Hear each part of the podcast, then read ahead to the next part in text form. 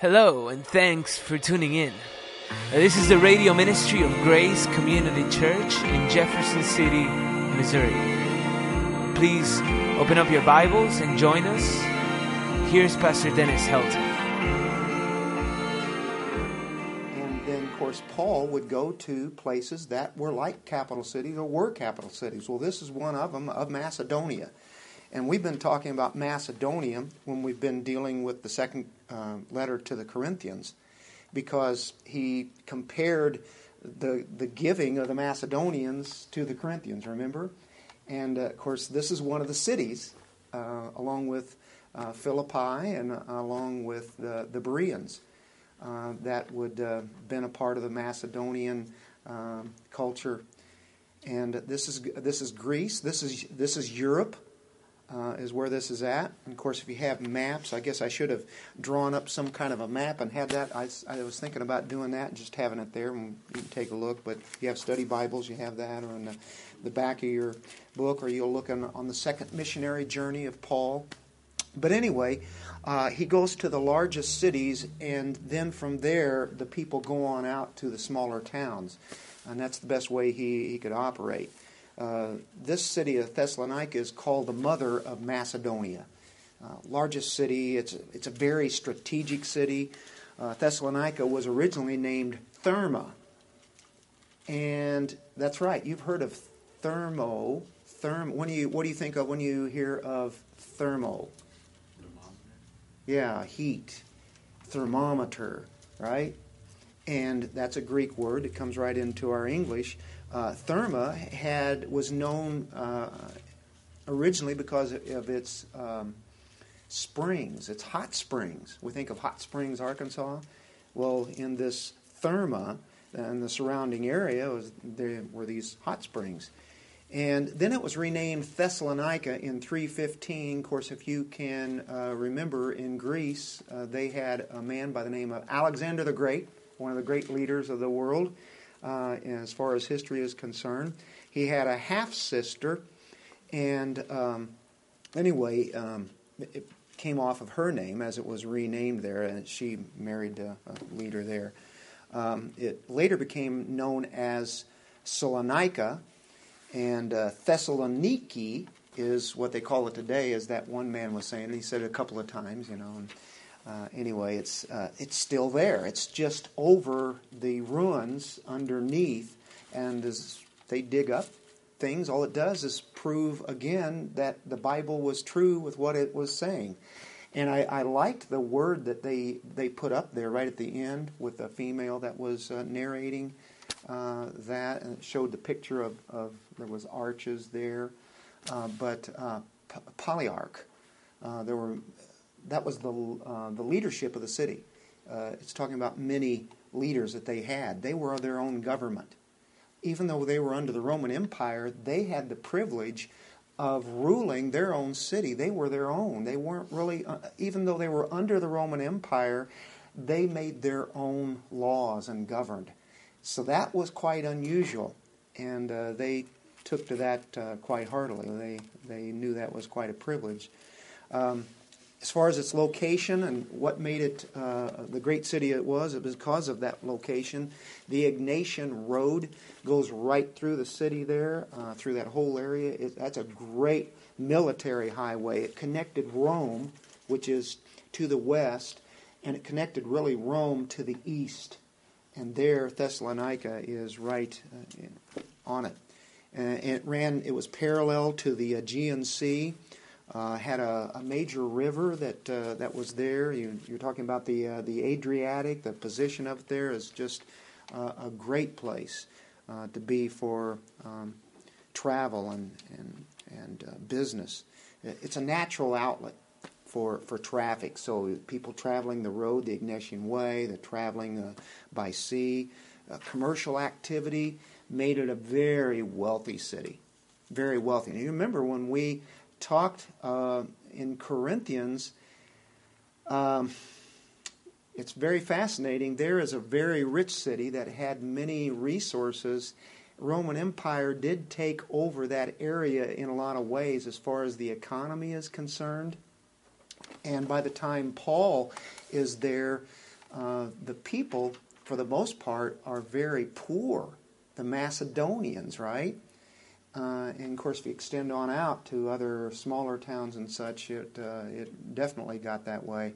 Even though it was a very wealthy city, there um, the normal people didn't really have a lot of money, and they gave more than anybody else. They gave out of their uh, the uh, I guess you could say out of their own riches, whatever they had, which was really wasn't very much, and they they kept begging Paul to give more well, at this time, even though it was a commercially um, successful city, uh, the people were really not in a great position economically. They had been for a long time. So, anyway, we, we see the social position, uh, the privileges that were there. By the way, the women were treated uh, highly uh, in that area, which would be unusual in a lot of places during that time in the civilized world. They, they took on high, high social positions. Uh, Thessalonica also brought along a reputation of licentiousness. Uh, and that's why when you look in, I think it's in chapter 4, um, the first eight verses, Paul really makes an appeal for holy living. And um, he tells them to, you know, to, um, to leave any, any kind of thing that would be uh, immoral. Flee immorality is the idea in, uh, in that section. So he made it a special exhortation because he knew that they would be tempted if something came along in that way. That was their lifestyle before. So he knows that they're new creations and yet they still need to be exhorted. Uh, it was a free city, like I say, autonomy as far as self government is concerned. And it's really interesting as Luke uh, reports in Acts 16:6, just as I was talking about the the uh, polyarchs, politarchs, I guess is what it's pronounced. Acts 16:6. Luke says something that would have been historically accurate.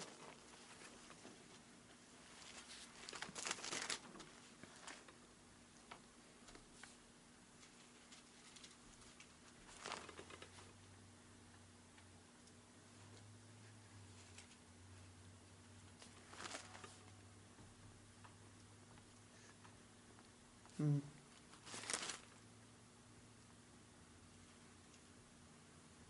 Okay, it's, it's 17.6. Sorry about that.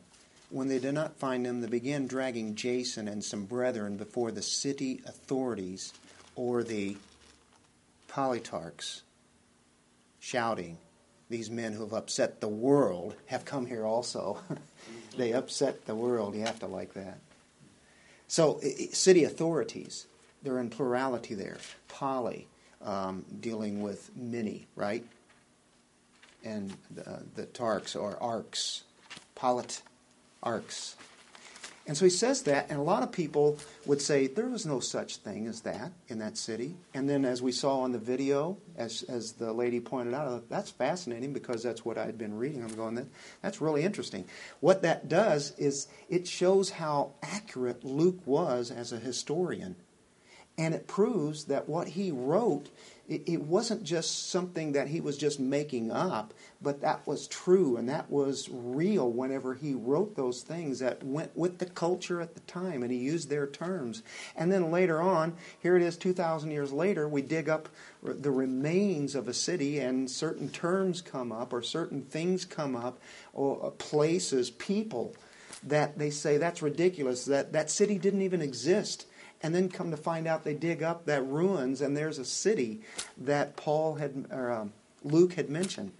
So the Bible is true, and all it does is, it, as more time goes on, it just proves it over and over and over again. We don't need proof, but for anybody who would make those statements, well, there it is. So I thought just that word right there is incredible. I thought that's a, that was a great find. So there was a political privilege that they had, and they wanted to guard it because they had their own ruling and, and self government there, and they were extremely sensitive about that. They didn't want to lose that. And so if somebody would come along and cause some kind of ruckus, then it could disturb the, uh, the favor that they have from the imperial Roman authority, right? And so if somebody like Paul comes along and some of the other apostles and some of the uh, gospel preachers, it can upset things, can't it? Things are going fine here. So uh, Paul was charged against that kind of backdrop there. Uh, and treason would be really about the absolute worst thing that could be. And so, if he's calling for a different Lord, a different king, other than Caesar, uh, what kind of problem is that going to cause? So, that's a most dangerous charge. Um, in Acts 17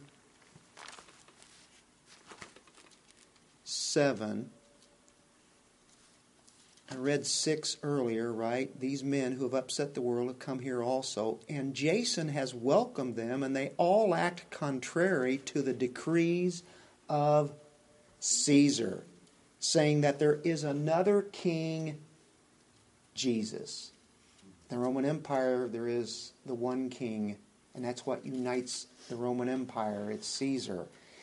And Jesus is another king the decrees of Caesar would be disrupted. And so that's why, one of the reasons why that Paul had to leave, probably the biggest reason, isn't it? He'd been brought before the city authorities. And there so he had to leave. He started the church. He's there for three Sabbaths. The church is going, he has to go. He has to get where does he go next? Berea something like five day travel.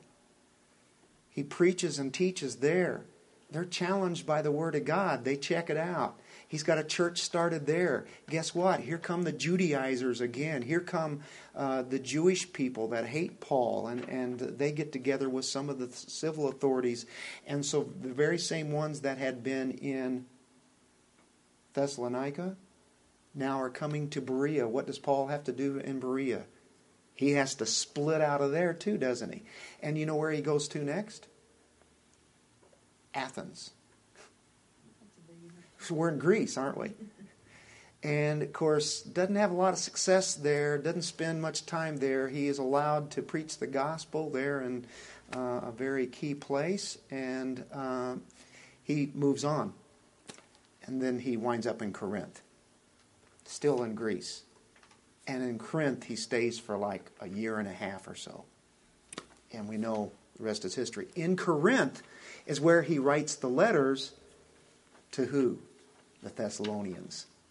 So that's where he's writing from as he um, is really concerned. If you'd only if you'd started a church and in three weeks you have to be gone, and Timothy is gone, and um, the other ones that are with him, they're out of there. That church is left with itself. Holy Spirit, but they need somebody. Do you think Paul's concerned the whole time? Oh, you know it. You think he would be welcomed if he went back there?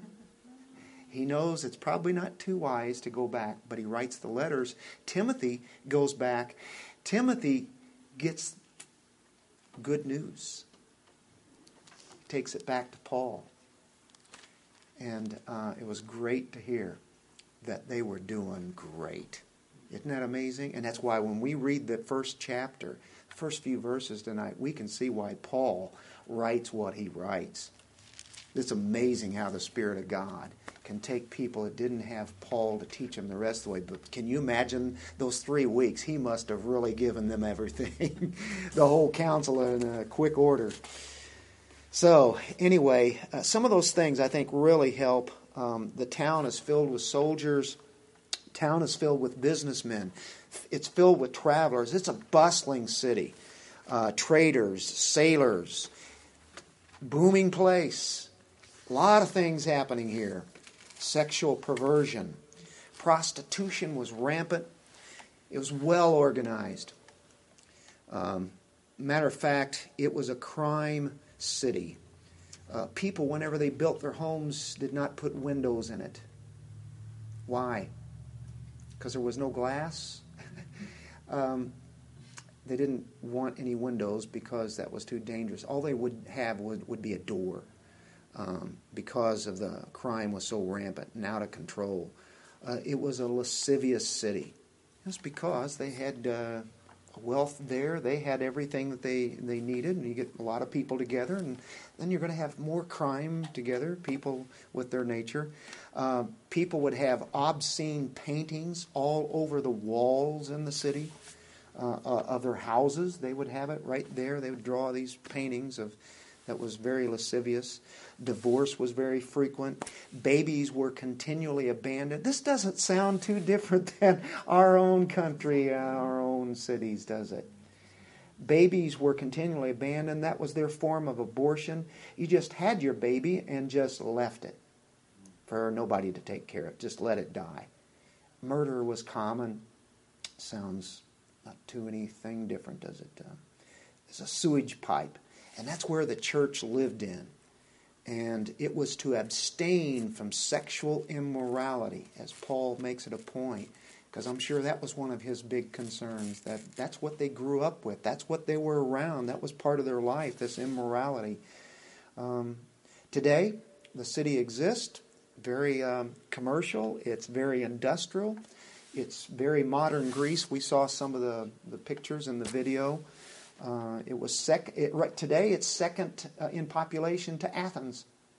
So that's one of the f- cities that you know actually exists. Sometimes you go through cities and they don't they're not there anymore. Of course, you can think of Rome, of course, and some other places.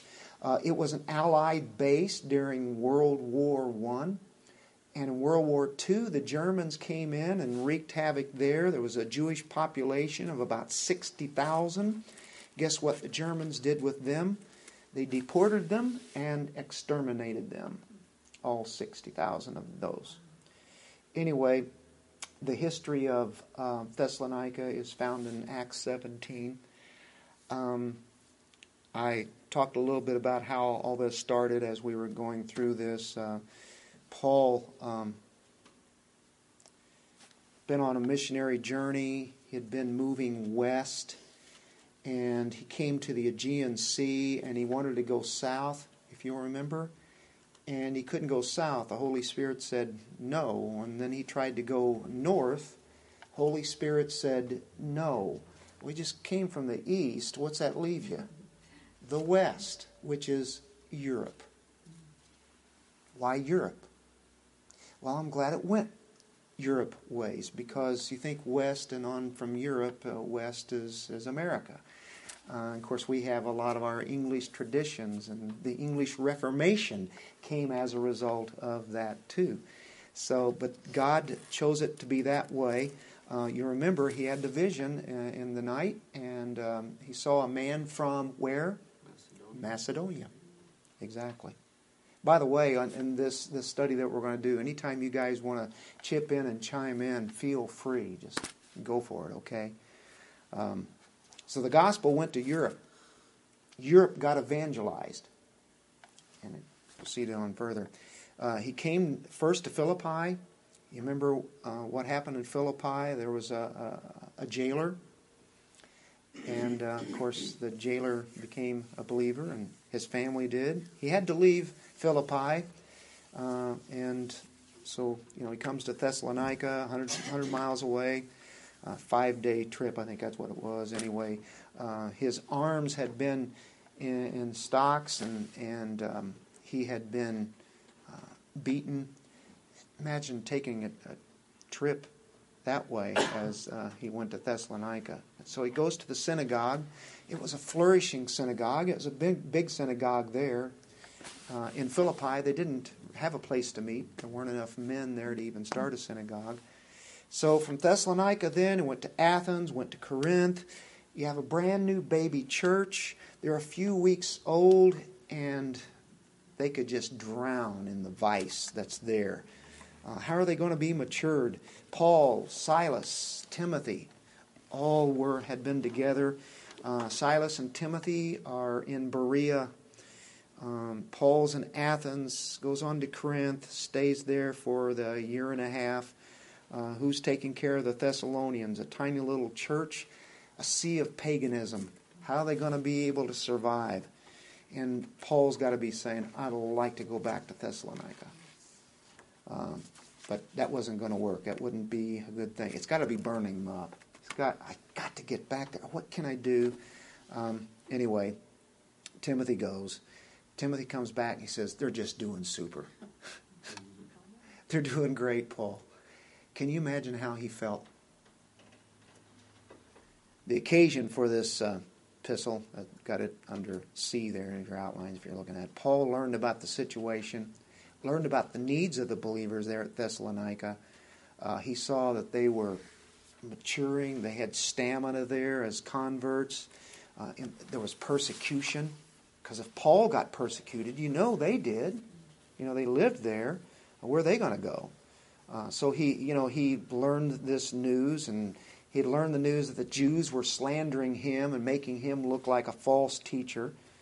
Uh, what's the purpose and the theme of the epistle? Well, first, he wanted to encourage the Christians in Thessalonica. You get encouragement all over the place. He encourages them because of their good progress. Secondly, he desires to correct the misinformation uh, about himself. It sounds like in 2 Corinthians 2, doesn't it? Third, he wrote to give instructional um, aspects, uh, more additional instructions for their spiritual growth. And you'll see that in chapter 4 and through chapter 5. Uh, he wants to confirm the young converts, uh, elementary truth that they have. Uh, I think McGee said he, he had three points to confirm young converts in the elementary truth of the gospel. Number two, to condition them to go on to holy living. And to number three, to comfort them regarding return of Christ. And you remember there's an eschatological passage in chapter 4 that he deals with that because they were concerned about that. Uh, what about the return of Christ? Uh, has it already happened? You know, there, there, were stories going around. So he has comfort, he has encouragement. Uh, they were they were suffering because of the Christ. And they have a hope, though. They have a faith, they have a hope, they have a love. This letter is very pastoral and uh, you have the hope of the Lord's return. Uh, the date of this is around 51, 52. Um, it was written from Corinth during his eight, 18 month stay. He wrote it very early on, in the early part of that period. Um, so any date would be very close. That's pretty good. We can get down to AD 51, AD 52. It was one of his first epistles as he writes from uh, Corinth. Um, what's so important about studying this? Well, first and foremost, it's the Word of God, and every book of the Bible is first and foremost important, isn't it? Uh, but it's about knowing and applying God's truth. And uh, of course, uh, they give us insight into the very heart, the motivations of Paul Number three um, shows us how Paul works with young converts. Um, number four, they picture a, a, local New Testament church and what the form of it is, and it makes us be in awe of how God works with his people. And uh, each one of them present special insights. Well, let's get to the text. Hey, I've got 20 minutes. And I'm not in any hurry. yes. The fourth one, uh, each each of those people, and and in, in, matter of fact, in First Thessalonians and Second Thessalonians, give us a lot of special insight into that. And of course, this, as we say, this is to the church of the Thessalonians. That's different than any other way that he writes it. Of the Thessalonians, it's almost like this is a a local body, but it's also made of individuals. So he breaks it all the way down. This is it's the people of the, Thess, the, the Thessalonians, the people of Thessalonica. That's their church. And so anyway, um, the the insight that that we get from what Paul portrays and what uh, how a church works and who they are. Uh, we'll start with salutation verse 1. Paul and Silvanus and Timothy to the church of the Thessalonians. In God the Father and the Lord Jesus Christ, grace to you and peace. It's awful easy to just read that and move on. We'll spend a few minutes on it. Paul starts off with Paul means little small. Interesting. Uh, his Hebrew name, uh, Saul, uh, means asked for. Paul always used his name Paul whenever, uh, like in this case right here, just uses Paul. And it could be because, uh, little because uh, he's known to be one who was small of stature. I hate to do this. What you need? Is, is there some more coffee out Yeah. there? Mm-hmm. You want some? Yeah. He likes that cream. I, I, I told Audrey I'd, I'd probably finish this off. Actually, I like that to Cream and sugar um, and stuff, But just do the coffee thing. he likes the Hills Yeah. Vanilla. Okay. Yeah. Well, thanks, Nandor. Sorry about that.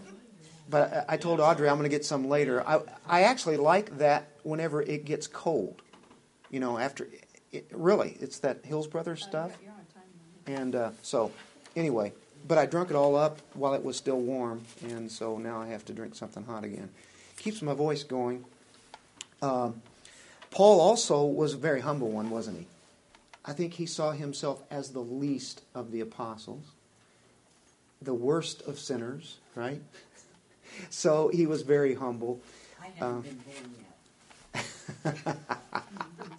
He, he, who knows? He might have been smaller than you, Barb. You never know. No, I'm talking about the worst of sinners. Oh, well, uh, neither was I. So we might have a challenge there. Let's see. We all probably could say that, I guess, couldn't we? And then you have Paul's associates there. It says Silvanus uh, in my version. That's Silas. Um, Silas was probably the Aramaic name there of, of Silvanus. That's his Roman or, or Gentile name. He was a Jew. What's that? The Latin. Sylvanus? Sylvanus, Sylvanus? is Latin. That's what my Which would be what your your Roman name or Latin name, yeah, which way they spoke, yeah.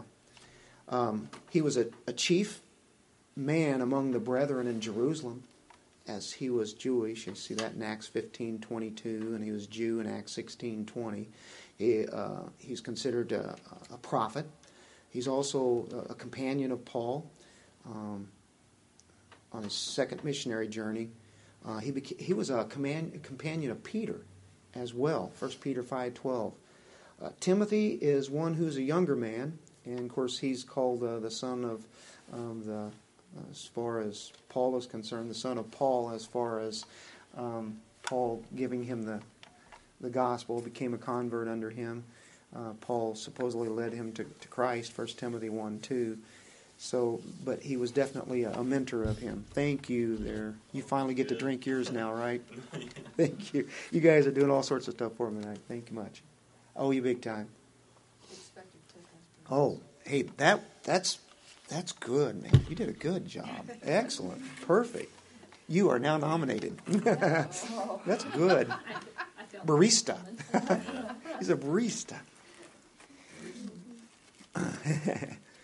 um, Paul just acknowledges his fellow laborers here, his fellow soldiers.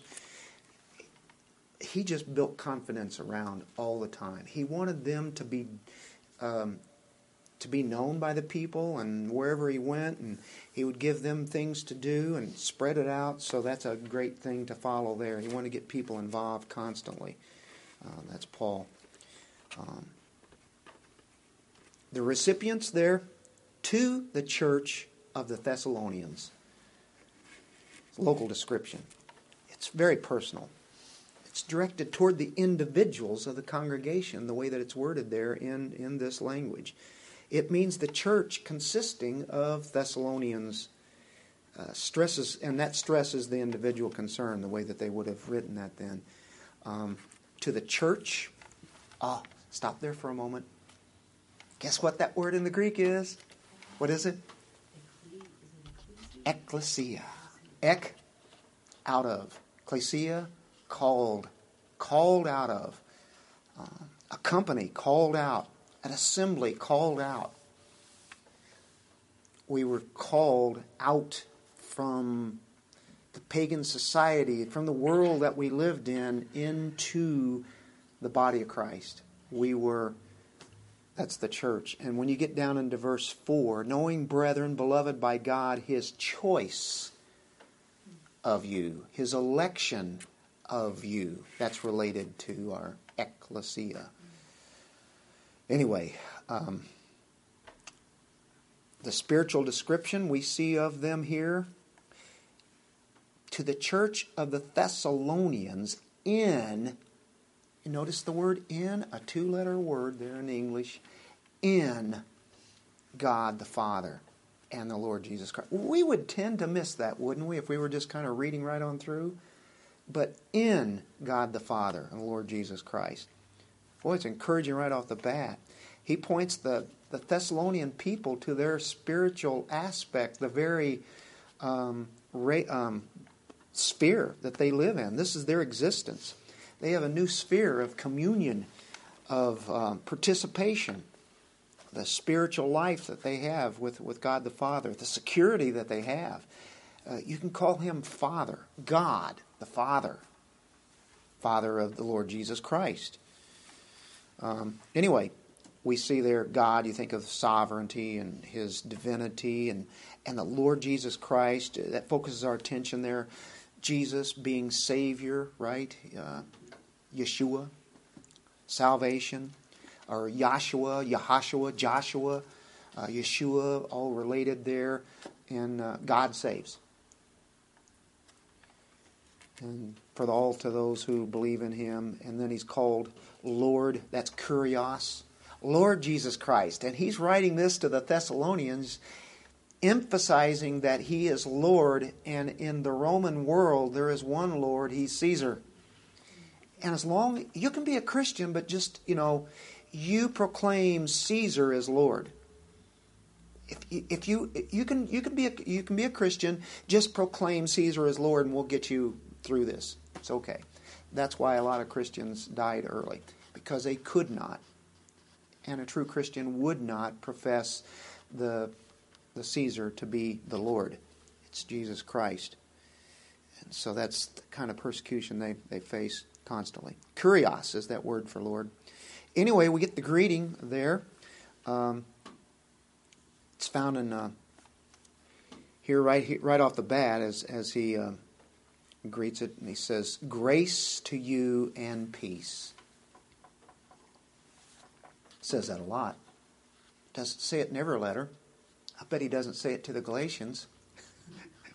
he doesn't start out the same way. He doesn't come off saying the Apostle Paul here, does he? Or the slave, Paul the servant, Paul the apostle. Here it's just Paul. Comes in a very humble way here. He doesn't have to stand up for his authority here, trying to be, you know, the, the knowing that they need to know that he's the apostle. He's, he's Paul. Um, we give thanks to God always for you, but grace to you and peace. Let's go back to that. Um, two great words, and they're linked together a lot. But it always is grace first and peace second. Now, why would that be? Why does Paul? Why doesn't Paul say? Sometimes I'll just mix it up here and say peace and grace. I bet you have a. I bet you have an idea. Without grace, you can't have peace. There you go. You just said it. no better way to say it. Right there it is. Um, by the way, just on a, on a neat note here, this is the way that people would greet each other. In Thessalonica, they would say, um, grace to you. The Hebrew people would say shalom to you. He puts the Greek and the Hebrew together. Of course, it's in Greek words here, but uh, which is kara, grace, and irene for peace. Um, and it, it, you have a normal Greek greeting, grace. Uh, it's like rejoice, hail, greetings, hail, right?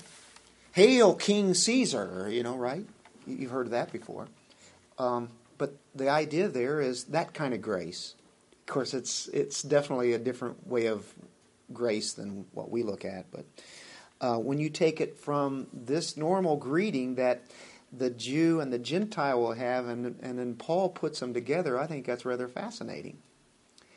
And to us, we know that when we've been graced by God and we've been saved, that's the only way we can have peace with God. once we've been saved. And of course, Paul puts it in that order and the order always. So it's only in Christ that both grace and peace are brought together in biblical order of blessings. Um, the purpose of the greeting is to you. Grace to you. To you. Um, prayerful, con- prayerful concern that he has, a desire for his readers that um, they all have a desperate need of God's grace and his peace. Turn to Isaiah 57, verse 20 and 21.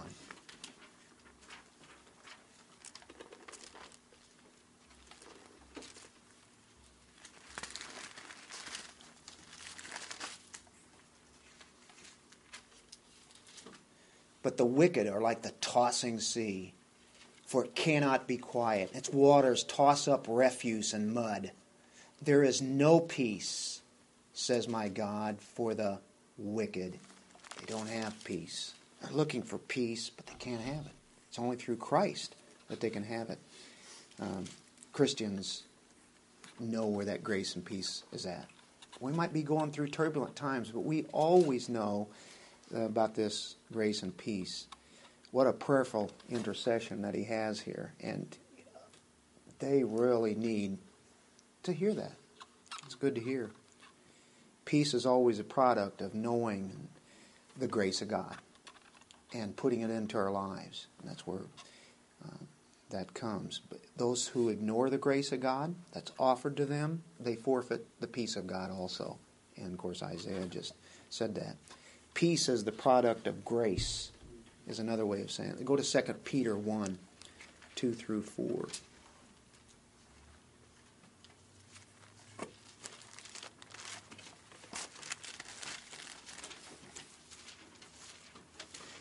Grace and peace be multiplied to you.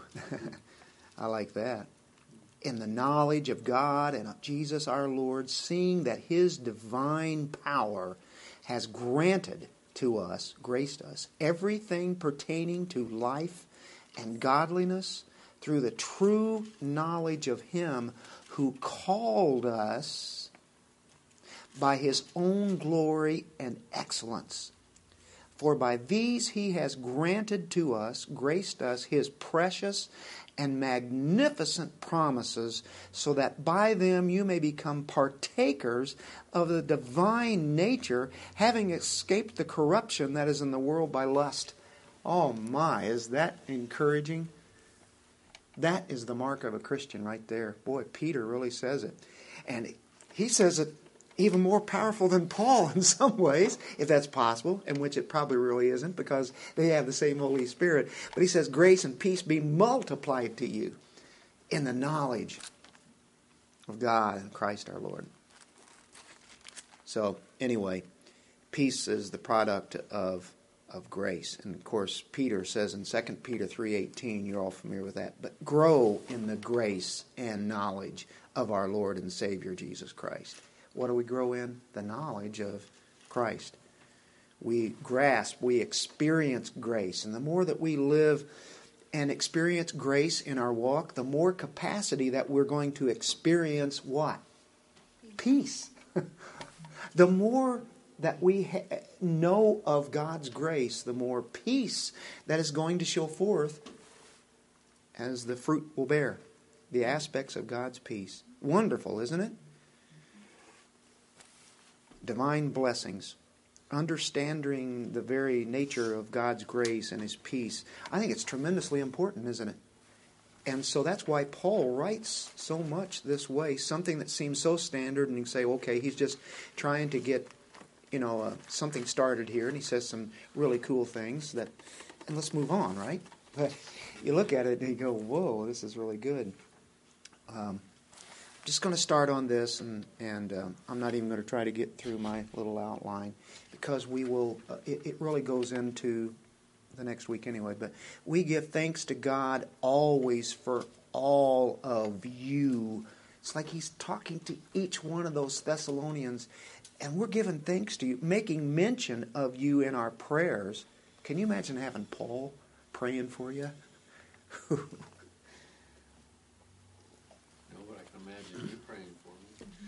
Well, I can imagine you praying for me. And then it's multiplied as people, other people pray for me, other people pray for you, and as you pray for them. Can you imagine the multiplication that's going on here all through the week? And we don't even mention it. We don't think about it. But we do. We pray for each other, don't we? Yeah. Well, yeah, that's a good thing. I'm depending on it. I'm needing that. I need it desperately.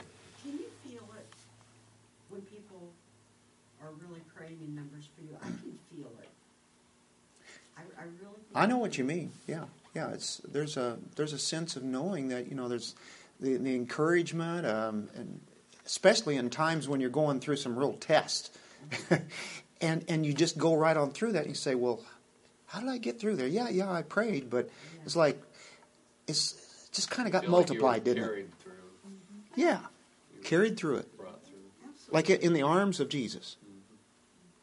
And and the people right there behind it, kind of kind of putting a, a hand underneath. But Jesus has got us, you know. Leaning yeah, on the put, everlasting arm. there you go. We could sing a song about that, couldn't we? Yeah, that's how I felt after my hip surgery. It was somebody who said, you know, it was like hitting the easy button, wasn't it? I said, oh no, it was no easy button. It was. it was the God button. Yeah, absolutely. Isn't it great? This is the kind of stuff that Paul was bringing to them, uh, and and this this whole book. That's that's really where it's pointing to, and and this is why they could be such an example. You know, but boy, what did it do with him though? I mean, there are people here we don't even know who they are, but Paul was elated by this. You know, he was excited. Uh, so anyway, the means of giving thanks is is prayer. Um, there was no disappointment over these Thessalonians. The Galatians, boy, did he have some disappointment. Uh, even the Corinthians, did he have some disappointment? But look at the Thessalonians. I don't see any disappointment here. Matter of fact, they become an example. We give thanks to God always for all of you, making mention of you in our prayers, constantly bearing in mind remembering in verse 3 here, remembrance of the life changing character there that had occurred in these believers. He uses a word here in the Greek, and it's really kind of hard to pronounce, but it's something I think how we get remember. It's uh, manutes. Mem um, is in there. It, it mean, and then it's without ceasing. He remembers without ceasing. I forget without ceasing sometimes. if that's possible. Well, but for Paul, like you said, he only had three weeks there, and he knew all the trials and everything they were going to face. And without being taught the Word of God, how were they going to make it? So for him to sit there and see that they are making it, and it's not on Paul that provides that truth to them, but that the Holy Spirit was there with them. And I think that's why he sees so much grace in this. Mm. It's because he didn't participate in it the way he had with different other churches. And so he just got to enjoy the grace from what God was giving them. Right. So he took much in that. He knew he knew how God operated.